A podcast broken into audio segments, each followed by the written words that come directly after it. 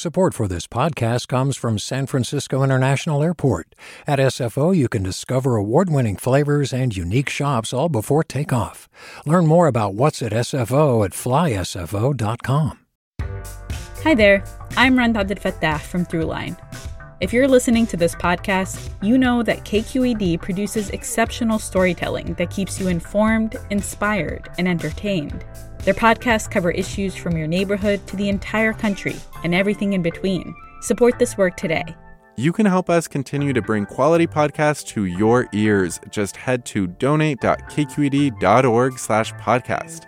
That's donate.kqed.org slash podcast. From KQED. Good morning. This is the California Report. I'm Madi Bolaños in San Francisco. Sky high gas prices this year prompted Governor Gavin Newsom to propose a new law limiting how much oil companies can charge at the pump. The governor finally released some details yesterday. Cap Radio's Nicole Nixon reports.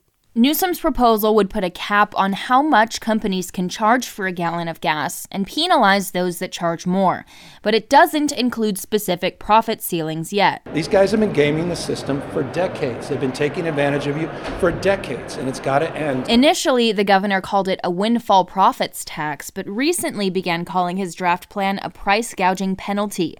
That matters because in the state legislature, taxes require two thirds to pass rather than a simple majority. Regardless of what it's called, it remains a bad idea. Kevin Slagle is with the Western States Petroleum Association, which opposes the measure. This is a story about the market. This is not a story about an industry that's doing anything other than trying to provide affordable, reliable energy in California. Newsom called a special legislative session this month so lawmakers could pass his proposal before January, but legislative leaders have signaled that's unlikely.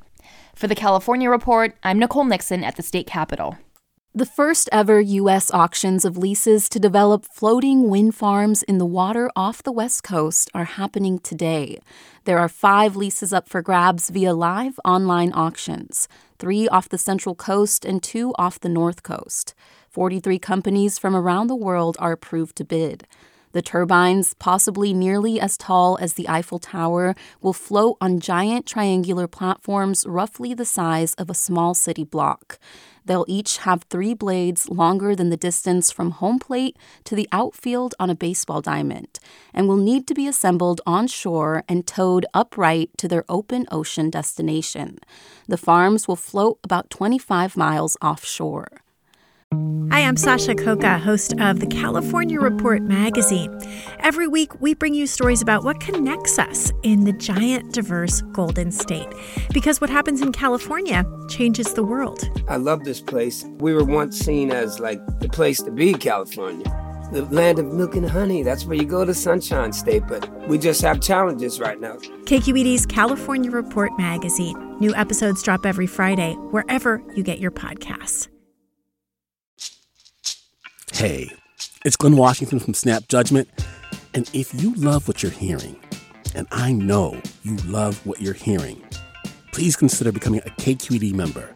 You get special access to cool events, behind the scenes footage, and so much more. Plus, you'll sleep better at night knowing you did your part for the community you depend upon. It's in you.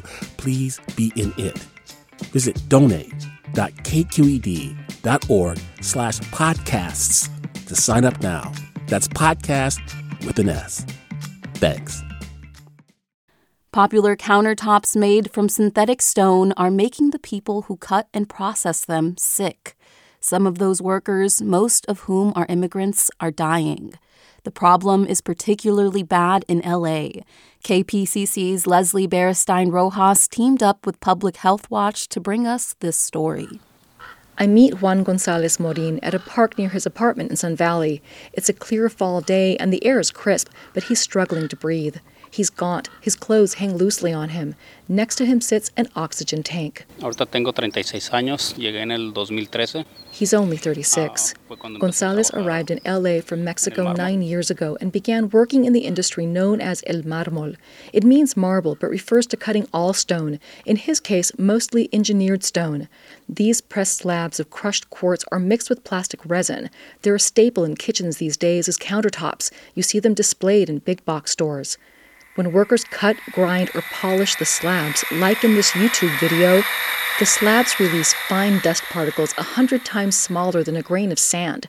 Once in the lungs, they can cause irreparable and often fatal damage. Cuando uno llega no tiene la, la idea de lo que uno se arriesga en ese trabajo. Gonzalez says when he arrived here, he had no idea of the risks. He describes the conditions at the San Fernando Valley shop where he worked the longest. You couldn't even see like 10 feet away to the next person. You could only tell there was a person working there because there was so much dust, like a whirlwind. He says about 80% of the stone there was synthetic. The plastic resin smelled bad when it was cut. Like garbage, he says. Workers had to cut the slabs dry without water, which is especially dangerous. Gonzalez wore a disposable mask and there were big fans, but he says the ventilation system was inadequate. By late 2019, Gonzalez was coughing, short of breath. He went to a clinic and was told he had pneumonia.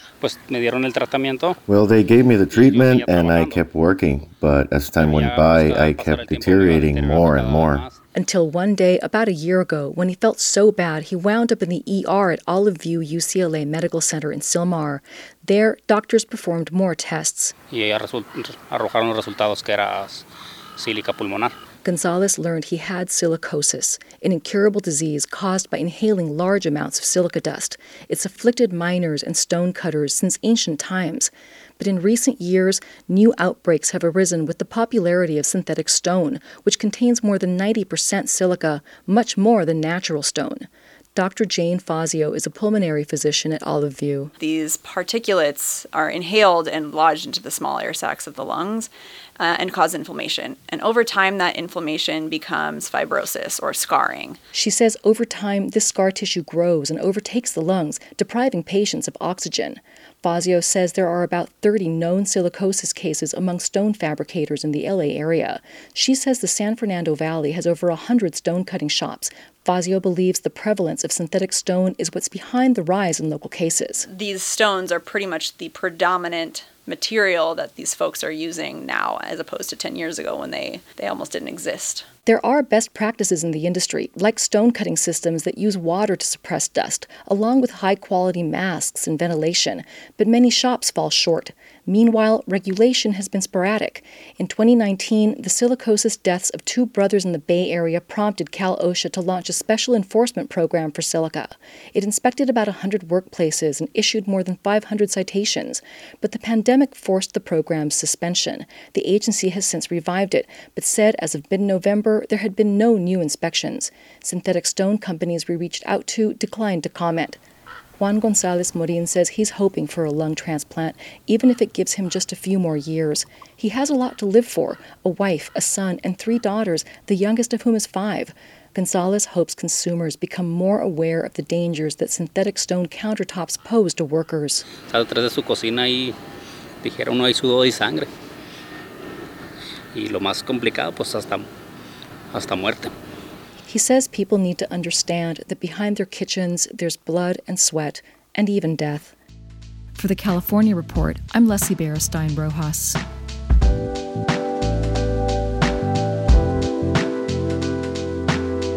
And that's the California Report for Tuesday, December 6th. We're a production of KQED Public Radio. I'm Madi Bolaños. Thanks for listening and have a great day. Support for the California Report comes from Paint Care now, with 834 drop off sites in California where households and businesses can recycle their leftover paint. More at paintcare.org. Personal Capital, providing people with financial tools like the retirement planner to help them achieve their financial goals. Personalcapital.com.